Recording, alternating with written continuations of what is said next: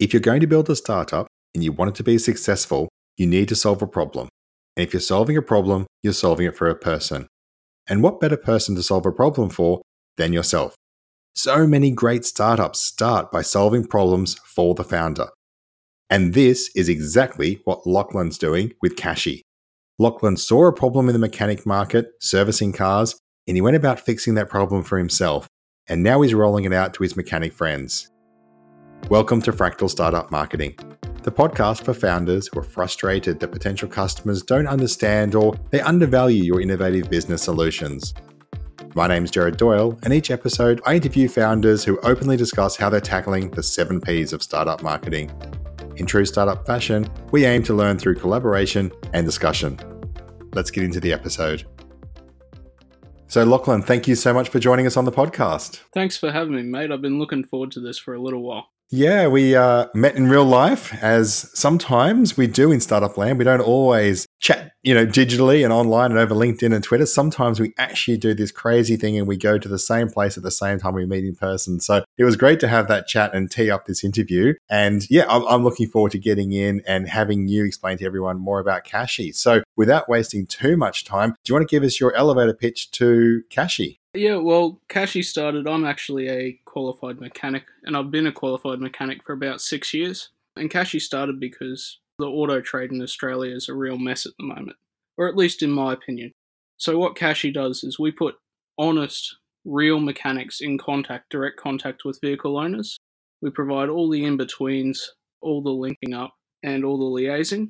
And the mechanic comes to your house, we do the service, we do the repair, and yeah, that's pretty much us. We're, we're really just a simple platform that's about honesty and quality. Great. And so there's a couple of key elements in that pitch there that I'd love to break down. And the one that jumps out to me that you said is the problem, right? The problem is what's the problem you're solving? And you said it's a market or an industry that's pretty broken in your opinion at the moment. So what is it? Because this is important for the messaging. What is it that's broken in the mechanic industry at the moment that you're trying to fix? Well, for your Australian listeners, at least, you'll probably notice that there's a lot of price bashing. So, really, there's three key things the inconvenience, you're always traveling to a workshop, you've got to leave your car for a day or two there. The lack of honesty and transparency. We did a lot of lot of research and found that most of our customers, when they came from another workshop, were actually really dissatisfied with the service. And there's always a big price barrier there as well. And that's on both sides. So while the customer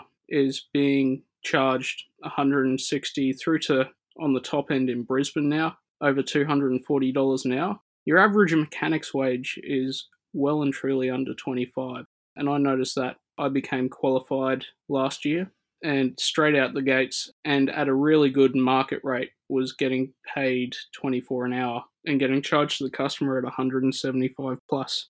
Right. So your opportunity in the market is the difference between that $24 an hour that you were earning and the $170 that's being charged out. Now, obviously, there's some fixed overheads and some costs, etc., insurances. Now, some of those you can't escape. Uh, you know, you're going to have to have insurance. But I guess what your model is and how you're positioning this is the idea that, well, if it's a mobile mechanic, you don't have the overheads of real estate and, and everything that comes with that. And that's a big part of it. Where else are you getting those where else are the savings? Like, other than the actual physical location, is that the bulk of that cost difference? Or for you, is it about removing that middleman out of the, the picture and getting the mechanics straight to the actual customer? Well, it's really interesting. So, in a lot of the workshops I worked in, there was actually a number of levels of management just between me and by the time you got to the customer. So there's there's maybe five or six people being paid for every mechanic in a proper dealership network.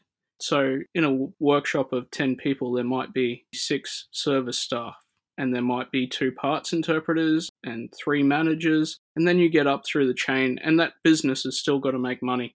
Whereas for us, we're really interested in nailing it down to direct communication between customers and mechanics. So, we're trying to automate our quoting process so you get upfront, really clear pricing and you understand what's going to happen. And then once you get to deal with that mechanic, there's no real barriers in between the mechanic and the customer like there is in a in a normal workshop. It brings our overheads right down and it actually brings our customer satisfaction right up. Right. And you know, you mentioned at the start that that trust was one of the other key pillars, you know, in what you're doing. So is that transparency that you're focused on to build that trust. The idea that, you know, quoting in advance, but also explaining exactly what's been done. Is that the main focus that you've got for building trust in the business? Yeah, we try and do it a couple of different ways. The upfront quoting process, that's a massive thing. So I think that's personal annoyance, really. Even I, when I've tried to visit a mechanic in the past, didn't know what I was going to be charged at the end. And that made me a little bit anxious. It feels like you're writing a blank check, doesn't it? It's like, here's my car and keys. You're going to do some work and come back. And at the end, you're going to tell me how much it's going to cost me. Yeah, well, the real disaster is I took my car, I've got a fairly new car, and I took my car back for some warranty work through the dealership. The dealership I used to work for, and they still were giving me that blank check kind of thing up front and really, really poor customer service. I didn't feel like I was getting listened to at all. And that's as a mechanic and for someone who I used to work for. Yeah, And you're, sitting there going, I know what's going on here. I know I used to work here, and yet I still feel like I'm being taken for a ride. So, what does the average Joe punter feel like yeah. and then how are they going? So so speaking of joe punter or a better description of who that that person is who are the people that you found that this kind of message really resonates with? Who's that target persona that you're chasing? It's a bit hard to say. There are over 19.5 million registered vehicles in in australia and there's over 800,000 in brisbane alone so that's where we are. That's where we're starting. That's where we're starting our operation. Mm-hmm. But we really care about people who have had a bad experience with mechanics. And there's a lot of them out there at the moment. We found that the most common attributes for someone who's had a bad experience with a mechanic are actually females who are maybe 30 to 60 and who've had bad experiences with mechanics in the past. A lot of them feel like they're getting taken for a ride, and I can see why. And a lot of them just don't have time or or the energy to deal with the mechanic shop that they've been dealing with before. Okay, so we've got, I mean, you know, for me as a marketer and what I think about, you know, I'm a big fan of niching down. I'm a big fan of finding that target persona who's, you know, what you present is absolutely perfect to. So, okay, so we've got a female bias more than male. That kind of makes sense. 30 to 60. Why does the age, why do you, why do you think the age has an impact on who's actually using the service? It makes a big difference because of where they're at in their life. So the younger people, maybe 18 to 25, they tend to be at university. They tend to be really, really strapped for cash. So our service tends to be a lot cheaper, but there's a limit to how cheap we can make it. So yeah, I can imagine when you describe the business and the cost savings. What I wasn't thinking in my head was that it had to be cheaper than everybody else out there because you're adding, you know, convenience, you're adding trust. That to me is more important than price. So yeah, I'm not I'm not expecting Kashy to be cheaper. And maybe it is, but I'm not expecting it to be the primary selling mechanism. So in my head, I'm going, okay, 18 year old university student, probably even maybe they're not even paying for their own car servicing. My cynical older head on, I'm like, maybe the parents are still paying for the car, but also they've probably got, I remember uni, you know, you do actually have a bit more free time. So maybe you can actually, you have the time. So does that mean conversely, when you talk about that older market, we're talking about working professional, like busy basically it's people who are time poor. So we're talking either working professional ladies or maybe mums that don't have any time. Is that that time pressure is in the ability to get up and go, oh, I've got to do the school run, then I've got to drive the car to the mechanic, and then I've got to do I don't know what for the next four or five hours and then come back. So is that is that time pressure an important part of that target persona? Definitely can be. And to be honest, most of our most of our mechanics are working in the evening anyway, so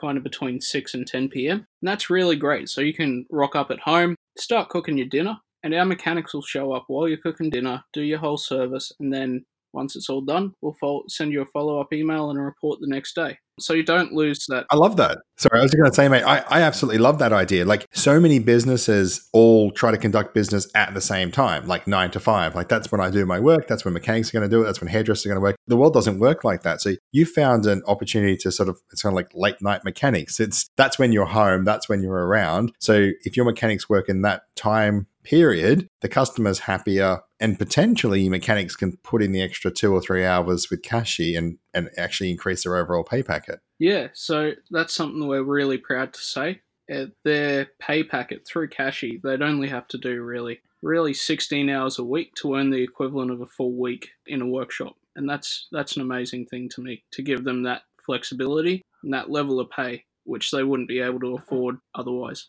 Yeah, okay. Wow. So we're getting multiple benefits here, but I love the idea that someone they can either add to their existing income, or as you said, work half a week and get to the same money by cutting out that middleman or middle person, so Yeah. to speak. Great. The reason I actually got to that, just a little side note, is because when I was coming up unqualified, I realized that I'd probably never be able to afford a house myself in the current structure. So I've just built it around the idea that mechanics should be paid better.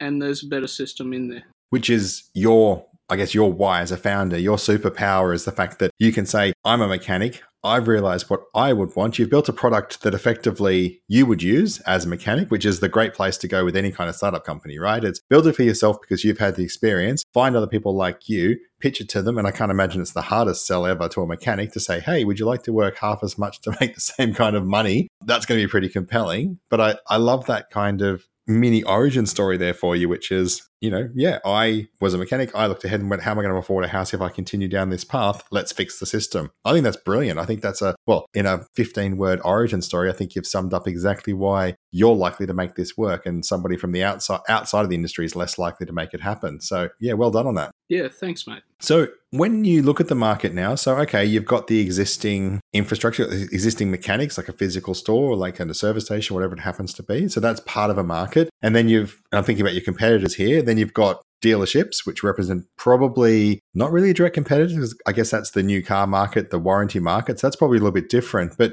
what other mechanic have you got other mobile mechanics that are in the industry or mobile mechanic groups that you're competing against? And if you do, how do you separate your service from theirs? Is it based around those core things around trust as well? Yeah, so we've got a lot of competitors. There's a massive market in Australia. The automotive market is massive in Australia. And the amount of propagation in there is, is huge. You've got dealerships, you've got local workshops, Kmart Tire and Auto, for example. Massive, massive brand. They've just changed to mycar under new ownership. And the likes of AP Eagers and AHG. I actually used to work for AP Eagers.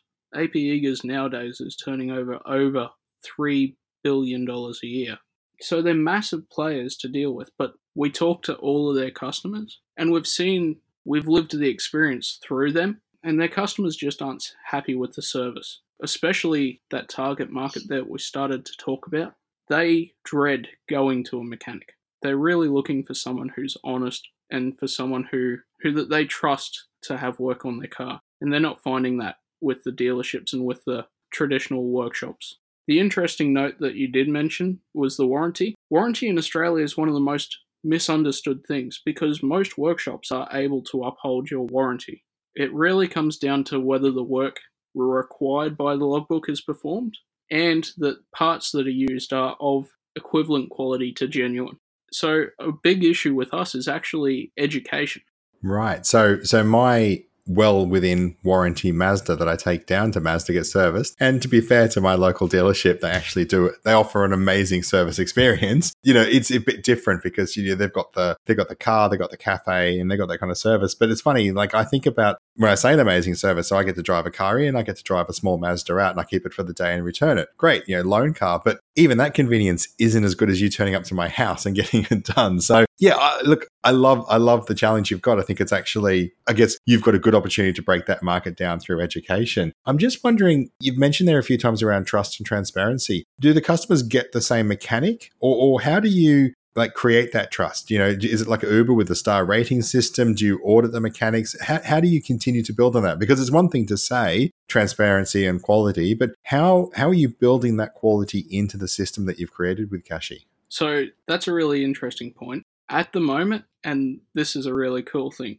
every mechanic that has done work for us, I've worked with in the past.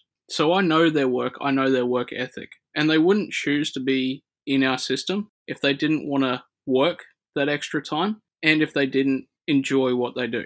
So that's the first big thing. The second thing is every time that we conduct a job, I actually follow up with that customer. I want to see how they found it, how the mechanic was. I follow up the day after, and I might follow up a few weeks after to make sure that they haven't had anything else pop up with their car, just to make sure that they're happy with our service, they're happy with anything that we may have, may have followed up with them about, and that it's that net promoter score.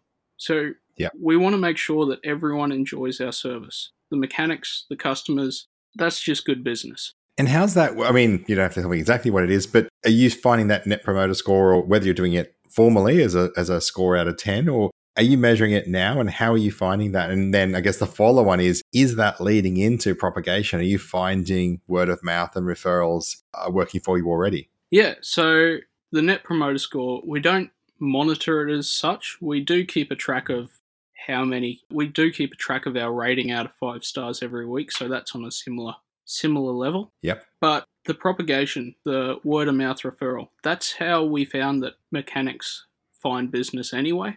And that's how we've built our system out. That's what we're focused on, and that's the most important thing for us. And how? So, if people want to are referring, how are you discovering that they're that it is word of mouth? Are people just saying, "Oh, my mate told me to use you," or do you have systems in places? You know, do you encourage it? Have you got any mechanisms built around that, or is it more just each time you get to a new customer, you ask them, "How did you hear about us?" Well, we've just implemented a referral system on our website. So if you have someone, one of our mechanics, say Ash or Jeremy, come to your house, you can then pass their name on to a friend or family member, just anyone you like, and they can use that that name for a 10% discount. That's one big interesting way to measure it. But every time I get the opportunity to, I will ask one of our customers, you know, how'd you find us? You know, did I talk to you beforehand? Were you at an event? Was it a friend or family member? Just things like that. And that is an easy way to find out. It's not the most elegant system, but simplicity can sometimes be better than, than elegance.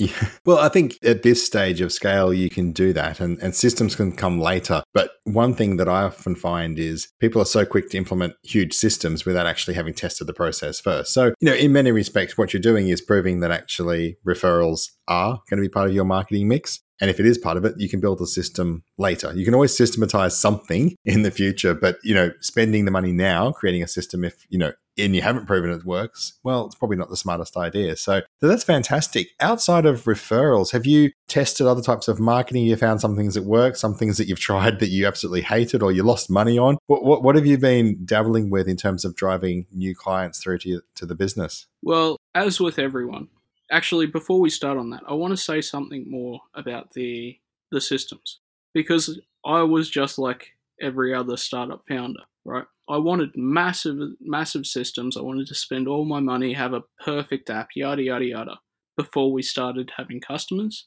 And I realized that just wasn't possible. It's too expensive. And coming out of the background that I come out of with no money and just a really hands on kind of experience, I just started building whatever I can, whatever system I could afford, or whatever system I could build myself to start measuring, to start doing the actual work, to have that revenue come through, and to start monitoring how we could best best look after our customers. Right. So the advice you're giving there is do the minimum, see what works, and build a system later because you could blow a whole lot of money trying to build the perfect app in how you imagine people are going to react, only to discover that their interaction is completely different. And so your advice is, you know, grind away, don't blow lots of money and or investment, whatever it happens to be, building systems and processes and skins and apps and websites until you've actually got it running. So sort of start minimum, the classic MVP, and then and build up the systems as you need it as you break stuff as you grow. Is that yeah. is that a good summary? That's pretty much it. And that actually follows over onto a kind of advertising strategy at the moment as well.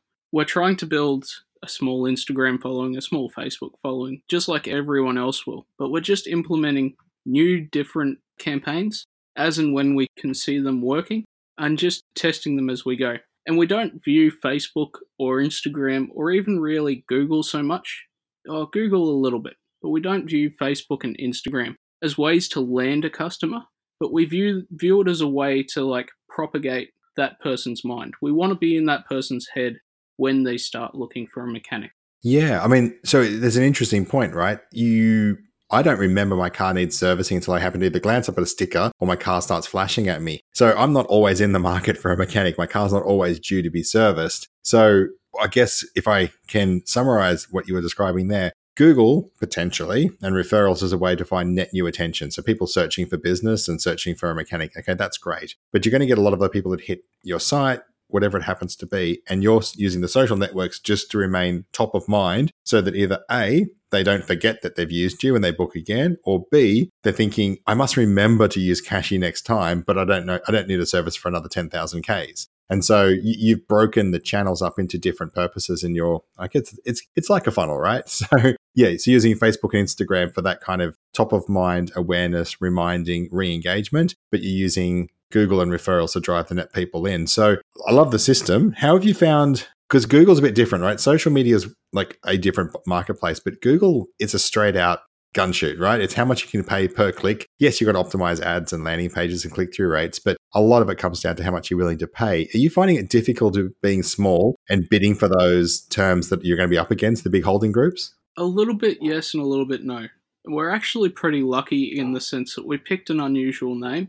Kashy, it's based off the, the idea of cash jobs that mechanics would do to support themselves anyway. Just changed it up a little bit along the way. So it's Kashy with a K and with a Y on the end. So we've got a really unusual name. That's the first thing.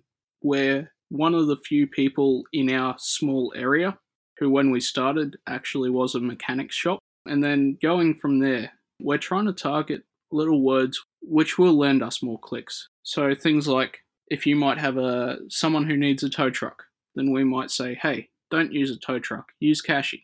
Right. Okay. And, and, at the moment, you're in an experimentation phase where you're just trying lots of different keywords, add copy to see what what's going to drive people through and what might convert for you. Yeah.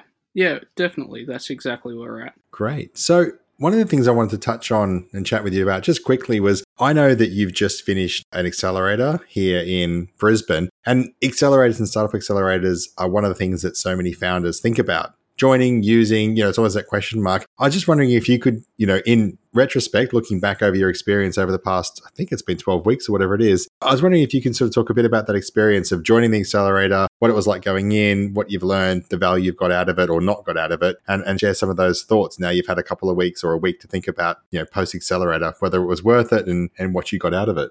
Yeah, so there's actually been two massive influences in Kashy's lifespan. The first one was actually where I met you. It's an event called Crowd Round. Really cool little unconference.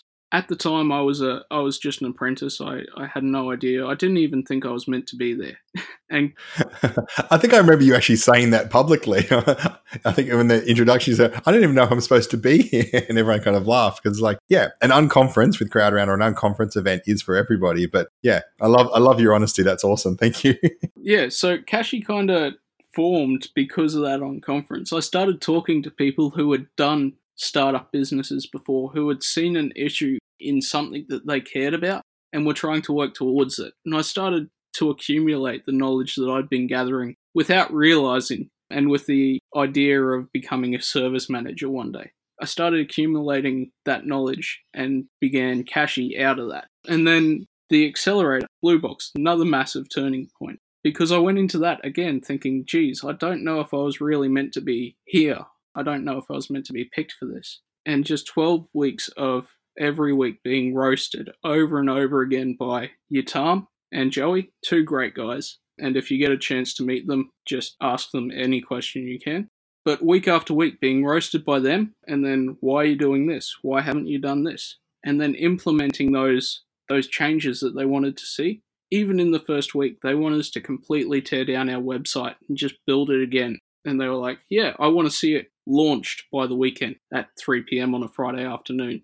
I love that. It's it's so often you just need someone to be a butt kicker, right? You just need someone to turn up and say, "Hey, there's no real reason why you can't go live now. Pull the trigger, change that, go out, find some customers." It's as much about coaching and encouragement as it is you know, as it is the skills. It's not always about new solutions and new ideas. Sometimes it's just having someone to tell you, just you know, don't hold back, do it, jump, yeah. have a go. So I, I love that. You, that's one of the key things you took out of it. Yeah, and being a startup is just a huge experiment. It's an experiment in finding who will actually use your product and an experiment in seeing whether it's viable. And Joey and Yutan, they encourage that experimentation. That's one of the biggest things that I got out of that. And I think that'd be fairly true across the board with the cohort from this year's Blue Box. And sadly, it's the last Blue Box for the moment. Well, yeah, accelerators are just so important to an ecosystem, and and we think about our Brisbane ecosystem. We're a little bit short on accelerators now because we've lost a couple this year. So you never know what might happen in the future. Someone will step up, I'm sure. But look, I love accelerators. I think they do what they say on the tin, right? To quote a classic advertising line, which is they accelerate you. They push you to go faster. And I think procrastination is one of the things that holds most founders back. Is there's always something else else you can do, something else you can change, something else you want to think about without actually pulling the trigger, jumping out, getting some customers and just trying it. And I think, you know, the way you've described the business, which is get out there, get the minimum I need from a technology point of view going and just start scaling the business. I think that's I think that's a great approach. And not just a great approach to find out if it's going to work, but the way you're approaching it is you've got revenue in your business from day one, or you know, near about day one, right? So you're not it's not a magical business where you hope at some point you're going to generate revenue in two or three years' time, you're out there actually providing work and earning money. So it's not a complete all in bet on a startup. You've actually got a genuine baseline of revenue as well. So, look, I love your approach. If there's people who are listening to this podcast and they're like, actually, I kind of like to what Lockie's saying. How do they, where should they go to find you, find Kashy? What's, what's the best ways to engage with you? Well, Kashy is, is simple. It's www www.kashy, I've got a LinkedIn. I'm sure Gerard's going to link that up underneath. And really, if you want to find me, LinkedIn, Facebook, I'm young enough that I'm on everything and easily contactable. okay, are you young enough to, to be on TikTok as well? No, but if Gary Vee has anything to say, we'll be on it soon.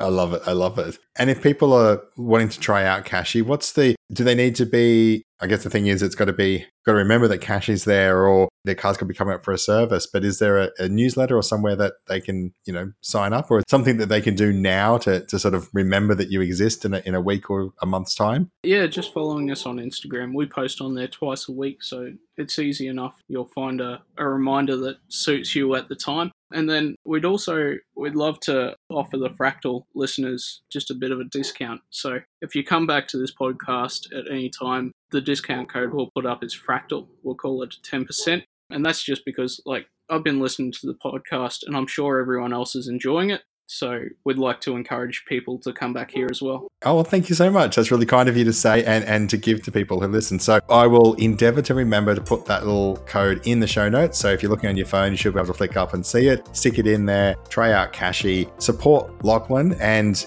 and experience what a transparent mechanic life might be like. So, Lachlan, thank you so much for your time. Look, I've loved chatting with you. I've loved watching the journey of Kashy so far. And I'm just really excited in the hope that you will, first of all, be a success for you, but also bring some transparency to a rather opaque and kind of not so transparent industry. So, thanks for what you're doing. Good luck. And thank you so much for joining us today. Yeah, thanks for having me, mate. I've been looking forward to it for months. Cheers. Thanks for listening to this week's episode. I hope we were able to provide you with some great marketing ideas that'll really help your business. As always, if you'd like to support me and the show, just jump onto iTunes or wherever you're listening to this podcast and rate and review.